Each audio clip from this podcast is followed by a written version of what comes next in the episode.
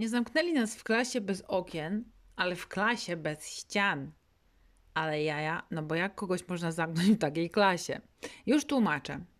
Ten stary zabytkowy magazyn nie miał po prostu wydzielonych klas czy sal, whatever, za to miał belki na suficie, takie jak u moich rodziców w stodole i nieszczelne okna. Dobrze, że był sufit. Nie można nas było zamknąć, no bo te nie klasy i nie sale nie miały drzwi, tylko takie kurtyny i ekrany, jak w teatrze albo jak w cyrku. Pewnie studenci Akademii Sztuk Pięknych doceniliby walory tego budynku, czy magazynu, czy tam spichlerza. Podsumowując, mogę to porównać do takiego open space'u, tylko z około XIX wieku. Bardzo możliwe, że wtedy została zbudowana stodoła moich rodziców. Gdyby tak do tej stodoły wstawić nowoczesne meble, powiesić futurystyczne obrazy, zainstalować internet, wstawić ekspres do kawy i pozamiatać klepisko, to oczami wyobraźni zobaczycie ten zacny uniwersytet. Na domiar wrażeń, pracownicy owej instytucji byli bardzo często uśmiechnięci, bardzo często mega pomocni oraz zagadywali nowych studentów przy prawie każdej okazji. Co to za miejsce? Co to za ludzie? To tak można?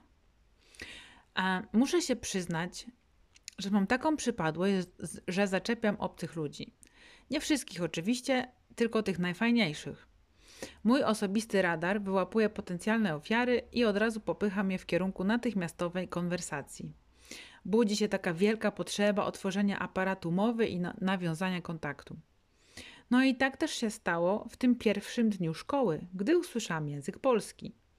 No nie mogłam tych państwa nie zaczepić. Tak pięknie zostali mi podsunięci na talerzu, że aż żal było nie skorzystać z okazji. Jak zaczepiłam, tak już trzy lata się przyjaźnimy. Dzięki Bogu, że siebie mamy, bo było o wiele raźniej przez te dwa lata syzyfowej pracy na studiach, ale o przyjaźni w czasie emigracji to innym razem. Więc w tym pierwszym dniu poczęstowali nas chlebem i solą, wódką i winem. O, zaraz, zaraz, to nie ten kraj. Poczęstowali nas kawką, herbatką, chipsami, a na lunch były kanapeczki, pychota. Mm, nie, żartuję. Nic specjalnego, takie śmieciowe przekąski. Wszyscy nauczyciele byli tacy mili, że szok. To już chyba mówiłam. No, aż mi było jakoś nieswojo. W naszej polskiej rzeczywistości uśmiechnięty i zadowolony nauczyciel to rarytas. Chyba nie tylko nauczyciel. Studenci pochodzili chyba z każdego kontynentu, jaki istnieje. Niektórzy mówili językami, których nigdy nie słyszałam, i angielskim, którego też jeszcze nigdy nie słyszałam.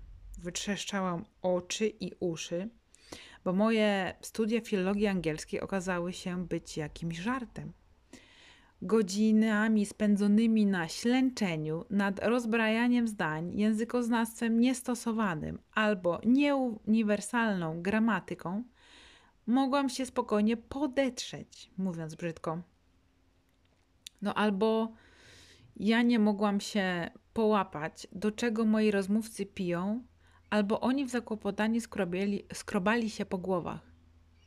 Czy ta pani ma polanę? Polejcie tej pani to może język jej się rozwinie. Dobre, złego początki, tak mawiały nasze babcie. Szkolna jazda bez trzymanki dopiero przede mną. Poczekaj, Ag Agatko, aż pójdziesz na zajęcia.